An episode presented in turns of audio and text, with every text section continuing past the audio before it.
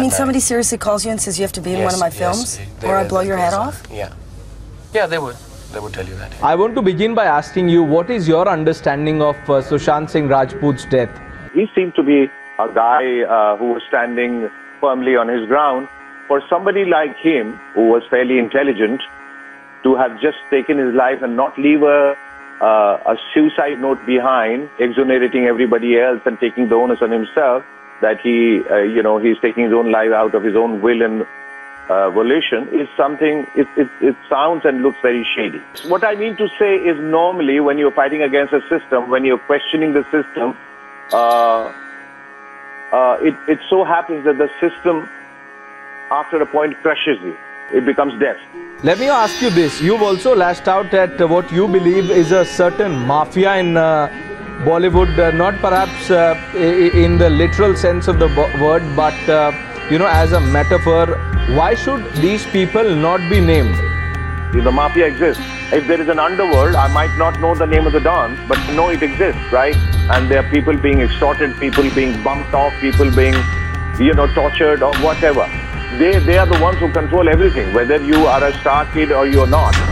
You know, it's like Pandora's box. It's, it's the Pandora's box has opened up the can of worms, and there are many things that have emerged.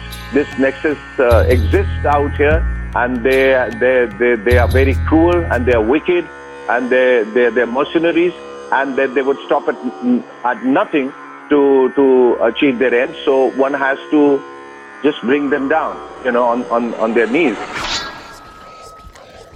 Welcome to Speak All Evil, a podcast you were warned about. I'm Hastar, deep down in the womb of the goddess of prosperity with Kevin, Kat, and Dave. Hey guys, how's it going?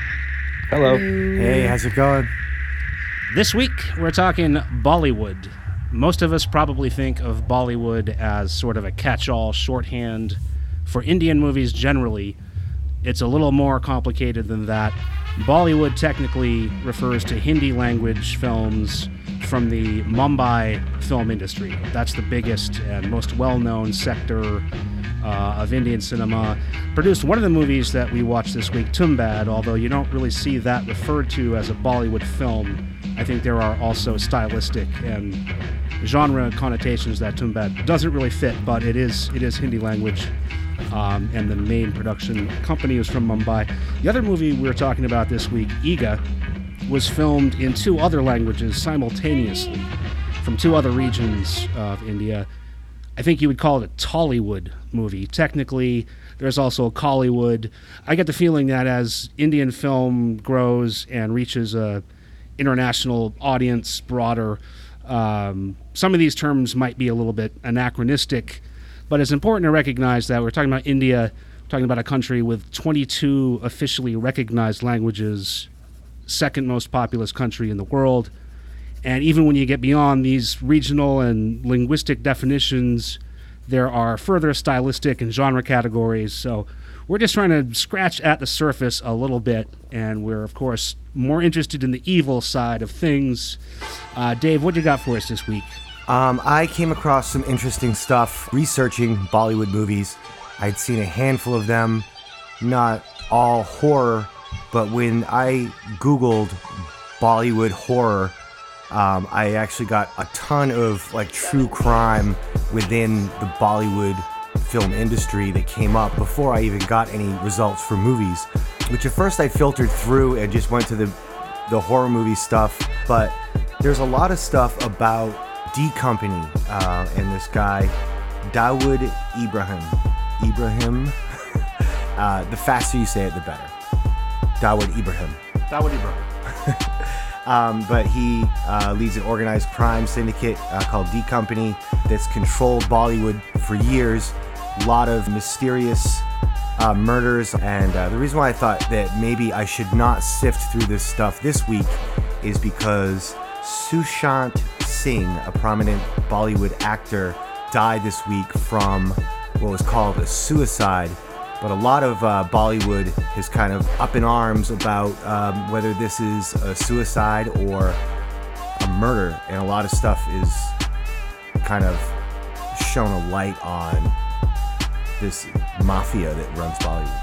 Yeah, I was just reading too, and it, it seems incredible, but it seems to be true that his after his shortly after his suicide, his manager died from supposedly falling off a balcony, which is sort of a classic um, mysterious way to die. Like, he kills himself, and then right after that, his manager falls off a balcony and dies.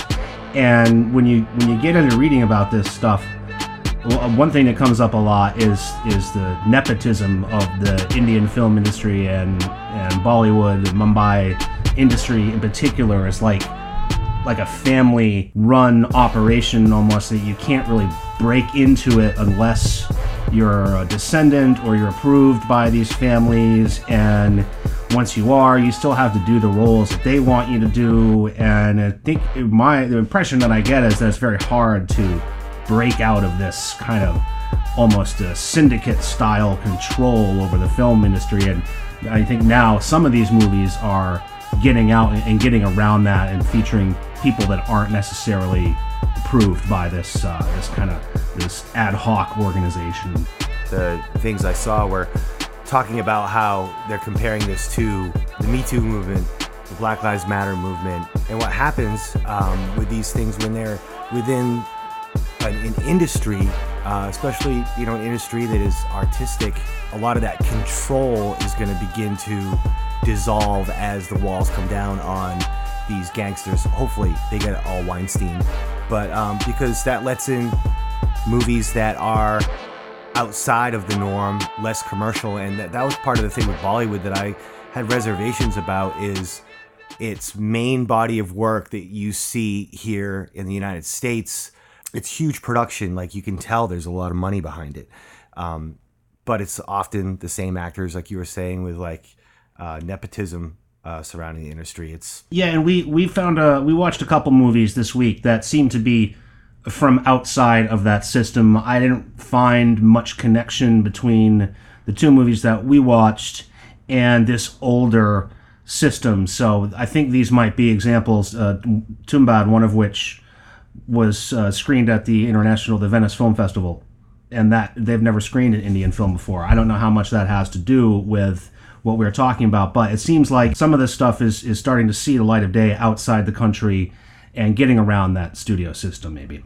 Well, the Bollywood Don uh, has a $25 million reward. Speak All Evil will collect that Yes, reward. we We're coming for you, Don. Someone put a bug in my ear about this movie. I originally said I wanted to watch the movie Makkhi, um, which we couldn't find anywhere. And we realized what you had said about the dual language versions of these. It was a movie called Eega. Um, both words uh, mean fly. Um, and I had come across this movie by accident. Uh, I don't even know how I made it through. It starts off kind of looking like a really cheesy, like Sprite commercial.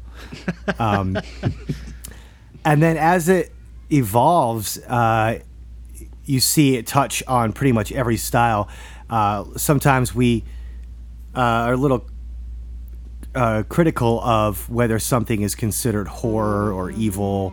Um, and this one, you know, you don't get in until three quarters of the way through before you even say, okay, you can't say this isn't horror. You also can't say this isn't a musical. You can't say this isn't comedy. You can't say this isn't a romance. Um, it's just everything. Um, and it really pulls it off well. And it's a really fun movie. It's a revenge film about a guy who is um, pining for this girl for like the better part of two or three years, and she's playing hard to get. Um, and he's a very humble guy, uh, blue collar, just guy that lives next door. And then there's this very, very powerful uh, character that also wants the same girl as him, and he's kind of like this, um, you know, rich like Trump, like give him some money and grab him by the pussy kind of fellow. And he kills our main character in order to get his girl, um, and he comes back as a fly, um, and I like I like the the reincarnation aspect because um, that's a big part of of the religion, and to see it uh, kind of in this comedic uh, vengeful setting. I imagine was a little provocative because you know you you watch these movies, you put it on, and immediately when you put on uh, an Indian movie, there's a like permit that shows on the screen. Yeah. Like you have to fill out this certificate that you got permission for the movie. That comes up, and also if anyone is smoking in an Indian movie, uh, uh, a warning comes on the side of your screen, like a subtitle saying that smoking is bad for you. Uh, they don't mention anything about shooting people in the face with guns or uh, Beating women. chases or beating women. Just the smoking, but uh, Makkhi is incredibly fun. For a long time, anytime anyone would rec- would ask me for a movie recommendation, I would say see Makkhi or Eega. Um, it's E E G A. Uh, the one that uh, you can find on Amazon Prime. And it's surprising. It's like refreshing. It's a, a breath of fresh air because it's unlike any movie I've ever seen.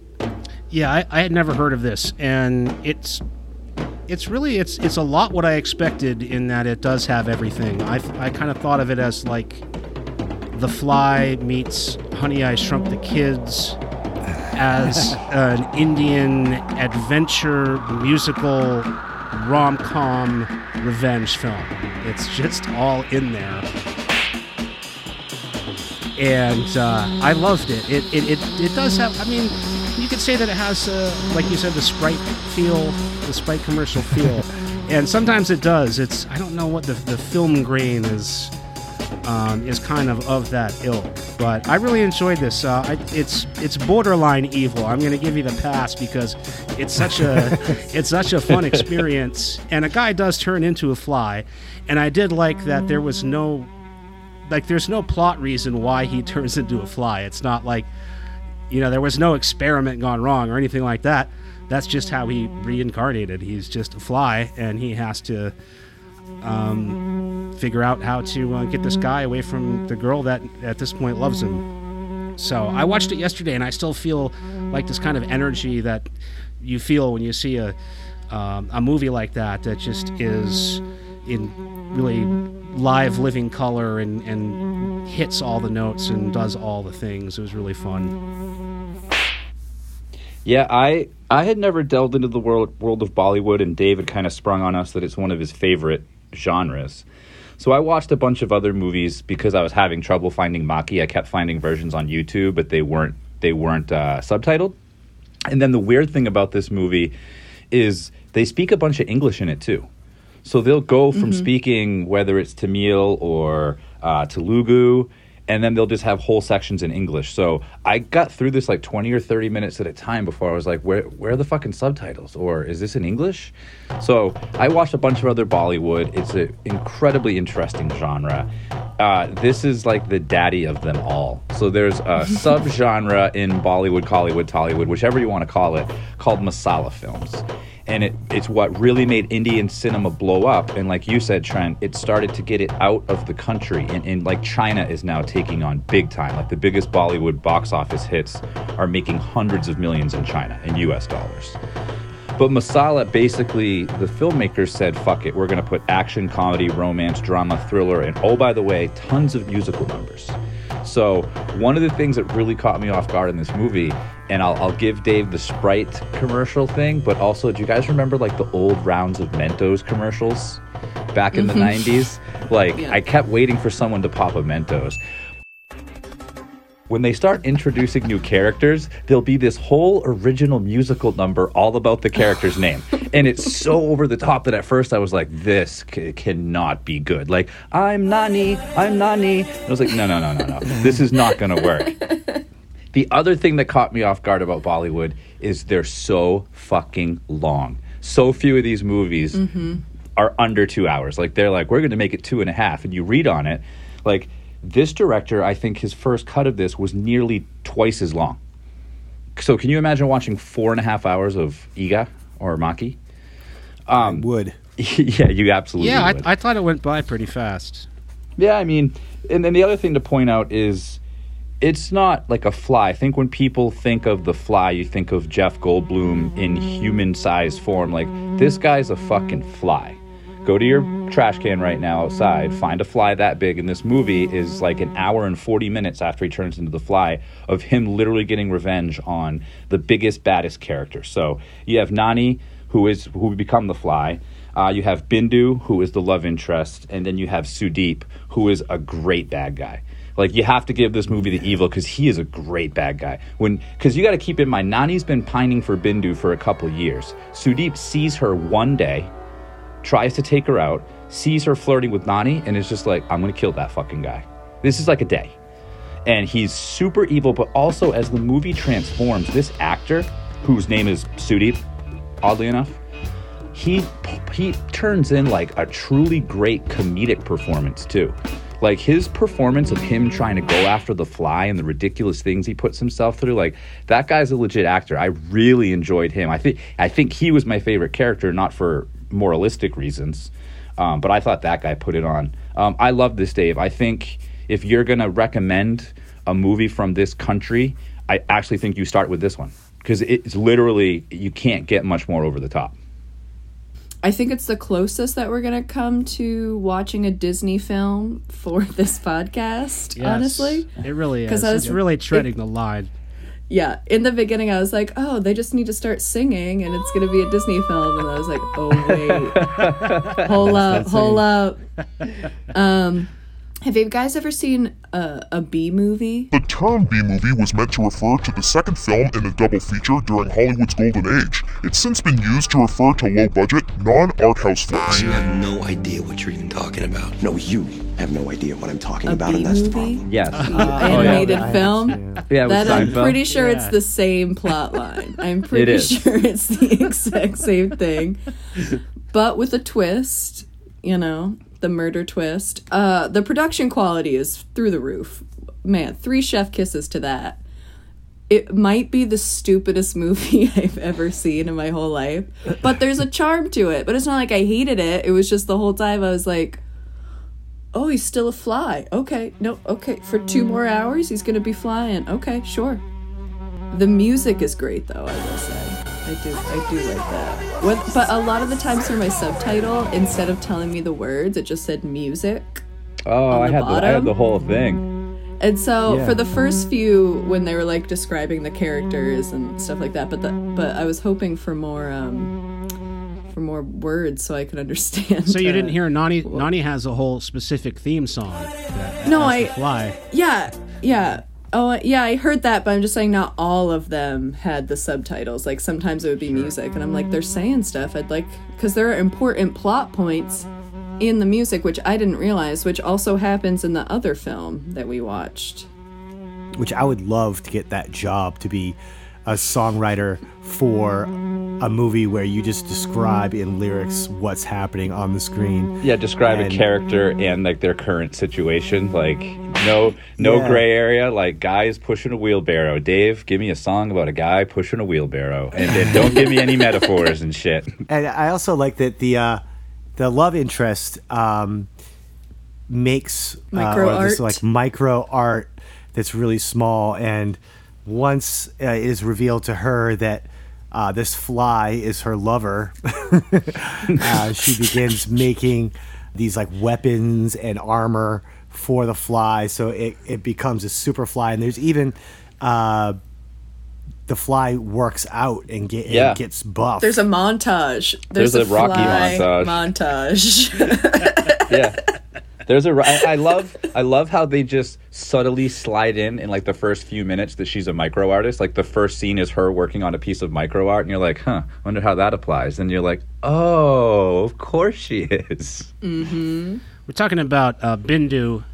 Very fine. I would definitely pretend to care about a charity and spend a bunch of money like Sudeep, the villain, does in this for the attention and affection of Bindu.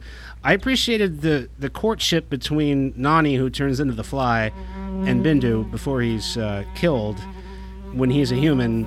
Um, this routine where, like, she just pretends that she doesn't even see him and totally ignores him constantly and just does enough to let him know that he's supposed to keep doing that while she continues to ignore him and not acknowledge him in any way. And then eventually, I guess he does it long enough, and then she just kind of suddenly decides that she loves him. and then doesn't question and then doesn't question one thing when he comes back as a fly and is like i still love you let's go out for coffee They do go out for coffee, and she she puts him in the coffee puddle. There's a scene in the coffee shop on the table where she orders the coffee, she spills a little bit on the table for him, and then he, you know, as the fly, enjoys his his coffee. and the barista tries to come over and clean it up and she's like no no no try to swat the fly. Why was one thing that I found interesting is that Nani, the character, the protagonist who turns into the fly, and Sudeep, the villain, in real life, their names are Nani and Sudeep.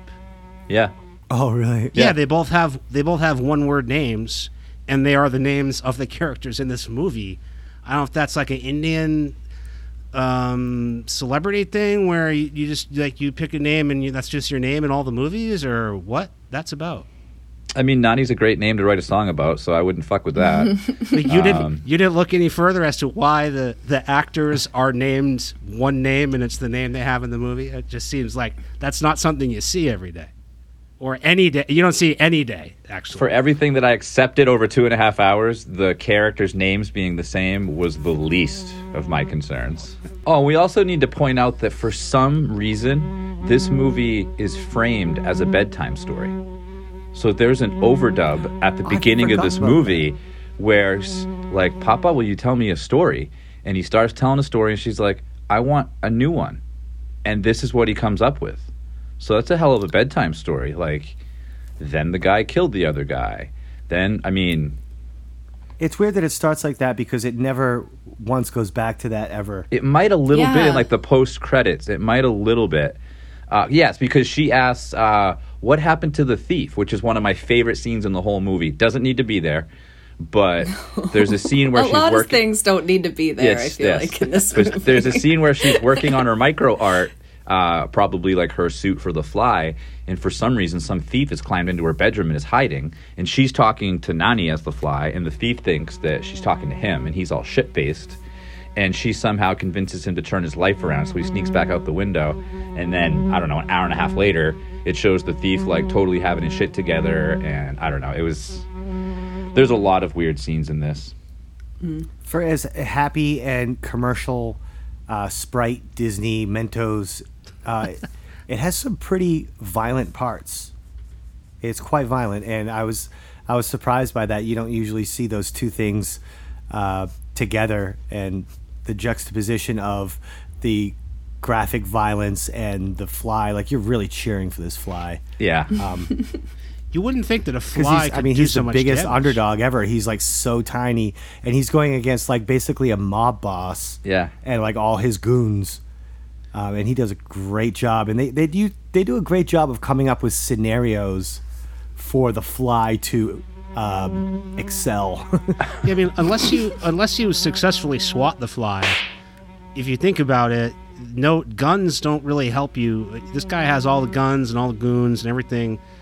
Nothing really helps you that much. Again, this fly really exploits the natural advantages that a fly has over a person, like just flying into their eye while they're driving. I mean, it's kind of hard to defend against that kind of thing, and this fly really uh, knows knows his way around. I like the nudity in this movie as well. It was blurred in the Amazon version. The the crotch is all blurred. The Oh, crotch oh, it was all blurred. That's out. what I liked about it. it was what I, I picture like um, Minecraft porn to look like. Well, there's there's no. Speaking of porn, there's no. Last week we talked about werewolf on human sex. This movie, even though it is a romance between a fly and a woman, there is no fly on human sex in this. That was probably the uh, double length version that Kevin was talking Yeah. about. They probably had to cut out all that stuff. Well, you know, you know what else is crazy is so both movies we talked about tonight. I'll just put it out there now. They were filmed com- like all over again. So, uh, the director of this, S.S. Rajamouli, who's I guess a pretty big name in, in Bollywood, he made this entire movie and then decided he didn't like what he did and went back and completely reshot the entire film. And the other movie we're going to talk about, Tumbad, same thing happened. Made the entire movie, uh, and then said, "I don't like this. Let's start from scratch." I think everyone in this movie uh, is a pretty big name, and I don't mean in the sense that they're famous, but that just their names have lots of letters in them. Well, not Nani. His his name is just Nani. It's only Yeah, four. yeah. This is one of the few movies that we'll talk about on Speak All Evil that you can like watch with your whole family. Uh, for the Um, most part. For the most part, Um, uh, I watched I watched it with Connie a few years ago, and uh, I the the naked scene is slapstick at best. Yes. and it's all pixelated out, um, and it's it's fun. It's not too dark. Uh, there's some blood and stuff, but it's not it's not too brutal. It's it's kind of a fun ride.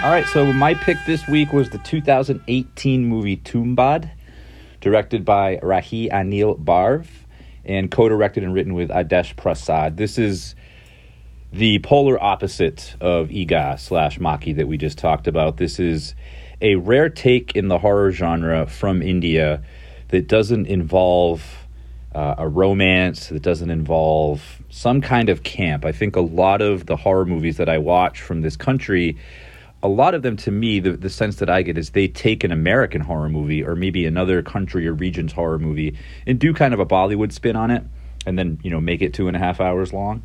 Uh, this is an incredibly original movie. Um, it got a lot of acclaim when it was made. And basically, Trent hinted during his intro there's a quick voiceover in the beginning that talks about the goddess of prosperity. And when the universe was created, she gave birth to 16 million or 160 million gods. Her firstborn being Hastar and being her favorite. So the goddess of prosperity was responsible for food and, and money. And these are represented as grains and gold. Uh, uh, gold uh, medallions. And Hastar, being the first and probably, you know, a little shit, decided that he was going to steal the gold. And he got away with it. Then he got greedy and decided he was going to steal the grains. And as he did, all of his brothers and sisters, the other gods, started to destroy him. So his mother, having this be her firstborn, says, Look, you're going to live in my womb, which is the earth. Everyone's going to forget you exist. You will never be worshipped. You will never be spoken of, but you are going to live here with your gold and sleep, or you'll be eternally hungry. And this movie follows three generations uh, in the same family that deal with the town of Tumbad, which at some point discovered this god, built a temple to him, and now this town has just been punished. And it deals with our main character, Vinayak Rao, who learns of it as a little kid through his mother. And then we go through three generations of his family. He's involved in all of them and dealing with how they discover this god and, and the greed and sort of corruption that follow. I watched this one first, which I think set me up for spooky times as opposed to fun dancy, singy times. I I thought it was interesting. I definitely missed all of the stuff that Kevin just talked about. So I feel like I was a little confused as to why, you know, this weird uh, doll made out of, you know, flour was making this creepy guy, you know, give all of his coins away. But I thought it was very like it was very Pan's Labyrinthy. I got like a little bit of a Pan's Labyrinth vibe, you know, going down and tricking this otherworldly beast like kind of situation. Um but yeah, I thought it was very visually appealing. Like same with the other one, like production quality is great. Um but yeah, I thought that was fine. Like I didn't really understand what was going on for most of it, I feel like, but the ending was cool. It all wrapped up in the end. I, I love Tumbad. I do agree that the the the backstory that it starts with, uh, which is pretty essential to the plot, uh, is a little convoluted and a little complicated to start off with. Uh, so I had I had kind of a hard time. I tried to memorize that little beginning montage. So as the movie went through, I kind of knew what was going on. But there's a lot to it. And I'm sure if uh, you, if I knew more about the Hindi religion, that I might be able to follow this storyline a little bit better. But I thought the movie was great. I thought it was truly scary in some spots, which I did not expect to be scared by Bollywood this week um, because of the the Makkhi experience. I thought the grandmother. Uh, there's a grandmother in the, the Mhm. first chapter of this that they have to uh, they have to go feed her, and she's sleeping, and she's super scary. exactly exactly to your point about the the growing horror subgenre in, in Indian film. This was the first I find this hard to believe. The first Indian film to ever premiere at the Venice International Film Festival, which is one of the biggest that's like the top one of the top 5 international film festivals. Never screened an Indian movie before Tumbad, 2018. Um, and it, it did strike me, I was a little bit surprised at how familiar it seemed to me. It wasn't, it is Hindi and uh, it, it is from Mumbai, but it doesn't have that crazy, what we think of when we think of Bollywood. It's, it's a much more Mhm. traditional, like folk horror story. And the, the setup with the, the folk story in the beginning, I, I don't even think, I think a lot of that is made up from whole cloth, made up uh, custom for this movie. I don't think it's even this like Hastar. I think is pretty much or Haster is pretty much made up. Um, okay, I wasn't sure. but I, I really liked this. Uh, it was a little confusing at first. It's dark. It's takes place in. It starts in 1918. Mhm. It's raining. Everybody has shaved heads and like hoods on. It's kind of it's kind of hard to tell like initially always what's going on. But as the movie goes on, it, it becomes easier to follow. I loved the most royal nail clippers I've ever seen, like the Ugh. gold toenail Oh. clippers right at the beginning of this movie. These are ornate gold clippers used to uh, trim the nails of this uh, old guy that I guess they're feeding to. They're feeding to the grandmother. Uh, anyway, it's pretty dark stuff, and it unfolds over, like Kevin said, generations. So uh, by the end of it, you're it's like 1918, and then it, it does one of those like 15 years later, and you're Mhm. like, oh, I really skipping some time. And then after that, it goes 14 years later. So covers some ground. One thing I, I forgot to mention is that in the beginning, uh, there's all this like CGI affected, like almost animation telling the story of Hastar. That's the first half of it, but the, the second half of the telling of the story, it just cuts to a bald woman giving an old man a hand job. Yes. And they're talking about the story during the hand job, and nothing else is ever spoken about this again. It just, it's just a woman telling a, a folk tale to an old man while giving him a hand job. So the, the gist of it is is this town Which is- Tumbad they built they built a, a shrine. I which- missed the hand is- job totally. I didn't, I didn't oh, get that it's, at all. It's it's right off the I didn't bat. even but- know. I watched a hand job. I had no idea. But Oh, that's uh, Tumbad. It's Tumbad is the. Let's not start. This town Sorry. discovered Hastar, built a shrine, and that's why it's raining all the time because now um, they keep saying it's a boon for us. Um, but it just looks like this town is destitute. So the woman giving the unfortunate hand job is our main character, Vinayak Rao's mother. And basically, she's been waiting around to get some of this fortune that she's heard about, and her son knows about it, Vinayak. So he becomes obsessed with getting the, the gold, which the grandmother knows where it is.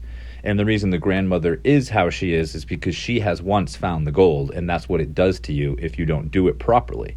So when it cuts 14 years later, it's after his mother has said, You better promise me to never come back to Tumbad and look for this. So obviously he does.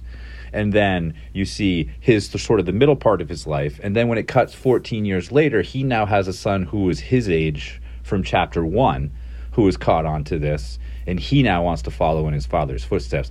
I love the generational thing. I think they do the family thing very well. It this takes place you know that whole period of time is when India was under British rule. So there's a lot of hints in there to the wars going on. And the reason the last chapter kind of wraps up in 1947 is that's when the British finally pulled out of India. and India became independent. But what the Brits did is they split India, the subcontinent, into two sections. So that's why we now have Pakistan and India, because Britain was afraid that the Muslims and the Hindus would go at each other for civil war. So they actually said, you know what? We want nothing to do with your, your land anymore, but we're going to split up the Muslims and split up the Hindus, and you got you now have two separate governments. Um, so there's a lot of hinting in there too with Vinayak always seeming to have all this money and be donating things, but he lives in this shithole. Um, there's the whole aspect where he's so greedy. He has this lovely wife and this family, but he still needs a fucking mistress. This whole movie is just about you just can't get enough and like the lengths you'll go. Um, but then there's another, I think, kind of like a another smaller moral to the story of like, well, when you have enough and you're not doing anything with it, like, what's the point anymore? Uh, I, I the the generational thing was great, but there was a lot of beating of children within the generations. Like not um, anything like super sadistic or anything, but this is very old school. There's a lot of just smack the kid in the head, smack him around a little bit, throw him down maybe. Uh, a lot of that stuff going on. The mistress was a little weird. I was unclear to me how consummated that was, but at one point, his son says, "Father has kept a mistress. No big deal. Everybody has one. You know, it's just like something that you do." Now there was a lot. I think there there was a lot of um, hinted commentary about British colonialism, and and over that time, India became independent. And, and I'm not a lot of that stuff is a little over my head, but I think there there was a lot of stuff in there mixed in with with the morality tale about the personal greed. The only thing I know is about Brit indie food, and um, I spent some time in England. And when you get Brit Indian food, like you get curry or like tikka masala or whatever, it's served over mashed potatoes, not rice. Oh, which is kind of strange.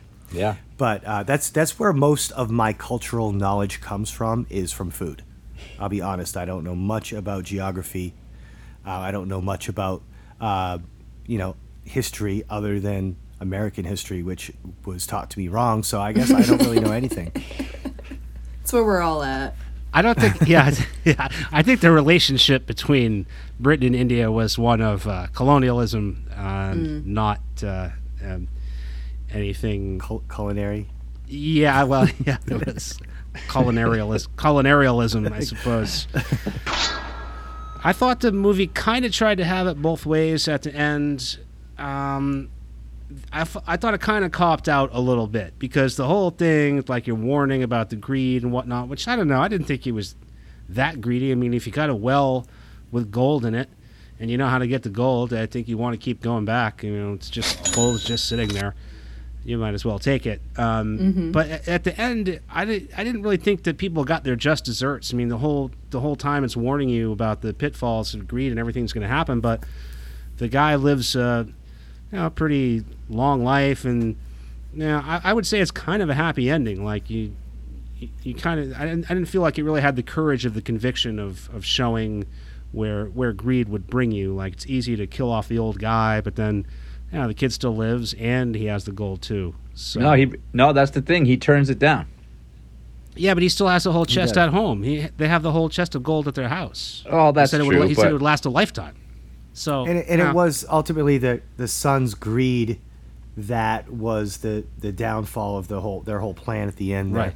I did like the little. I, at first, I thought it was a voodoo doll because uh, it's like this little man that did they make of dough, and it just it makes the demons come, uh, or whatever they are.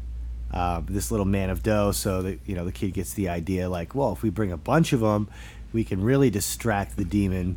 Um, but, you know, Surprise. it turns out it turns out that there's one for each demon, and and I like I like that part. I do feel like there's a lot of morals at the end of uh, the Bollywood movies. It, it's important for them to have like some sort of lesson to be learned. Yeah, this one, um, there was the cigarette uh, warning. There was also an alcohol warning too. Mm-hmm. Oh, really? I didn't see that one. Yeah. I thought it was just twice. It said like smoking is injurious to your health. One Oh, time it was smoking, and then the other time it was smoking and alcohol consumption too. Oh. I wish they did it with like everything that was hazardous to you. Because you know, like the kid was sitting on top of that big rock thing. His, his Yeah. brother, when he fell off, is like sitting on top of teetering rocks could be dangerous to your health. Just go through everything. You know, having a mistress. Lowering yourself into the womb of the goddess of prosperity. Yeah, I mean, Trent brought up the whole point of um, how the mythology of this was pretty much just made up from scratch, and it's mostly true, which is one of the things that impresses me about this movie. Is, like you said, Dave, there's obviously a rich history in, in Indian culture and their mythology, um, but he really just kind of made up. You know, there is a Hastar in Greek mythology that might fit in a little bit, um, and does have something to do with the goddess of plenty from Tumbad. Uh, he was a fallen deity as well, um, and banished by his family. So, you know, he could have pulled some of that. There's also, in biblical terms, there's mammon, which is the Hebrew word for money, but also uh, the Bible says ye cannot serve God and mammon. And there's a, a 1909, uh, 1909 painting by Evelyn de Morgan called The Worship of, of Mammon, which shows a woman falling at the feet of this uh, semi visible entity as he holds out a small pouch um, that she's reaching for. So I think that he, he may have just pulled together a bunch of, you know, loose things from other, you know, all kinds of different mythologies and put together this this pretty original story. But yeah, I mean, did you guys get into like the actual scary shit at all? Because I thought the creature of Hastar was super scary. You know, I've, I've read some other things where the CGI got panned a little bit, but uh, I thought that that particular creature was terrifying, especially the first time you see it. Yeah, but I think also like I was going into this movie expecting just something completely different. Like I was going into it thinking there was going to be like you know, songs and like dancing and like just in my brain I'm like this is what Bollywood is, blah blah blah. So when I saw that thing, like as soon as I saw grandma with the nails in her mouth, I was like, "Whoa, this is different." And then I saw a little spooky guy running around in the womb and I was like, Oh, okay. So this is actually this is a spooky Bollywood movie. It really did look like a womb. It was very weird and bloody and like I like that. I bet. You remember the womb, Cat? Do I remember being in the womb? Yeah, you said it was like very, very much like being in a womb. I, I don't remember that. I, my memory does not go back that far. I, I think I just like imagine how I feel like when I'm on my, you know, period and how like awful and gross it must be in there. And then I'm like, oh yeah, no, that makes sense. That looks like there's a demon running around plucking plucking my uterine wall off and throwing it into the abyss, you know? You could take a, a clip from Tumbad and make a really good like menstrual meme. I I could. like. This is my moment. I'm gonna make the the best menstrual meme. I guess I have fonder memories of the womb. You know, I've I've been trying to get back I've in been there trying ever to get since. back there. So both of these movies are available right now on Prime. If you got a Prime membership, no no rental fee. Eega, uh, you can rent on a couple platforms, Google Play, but you can see both of these on Prime.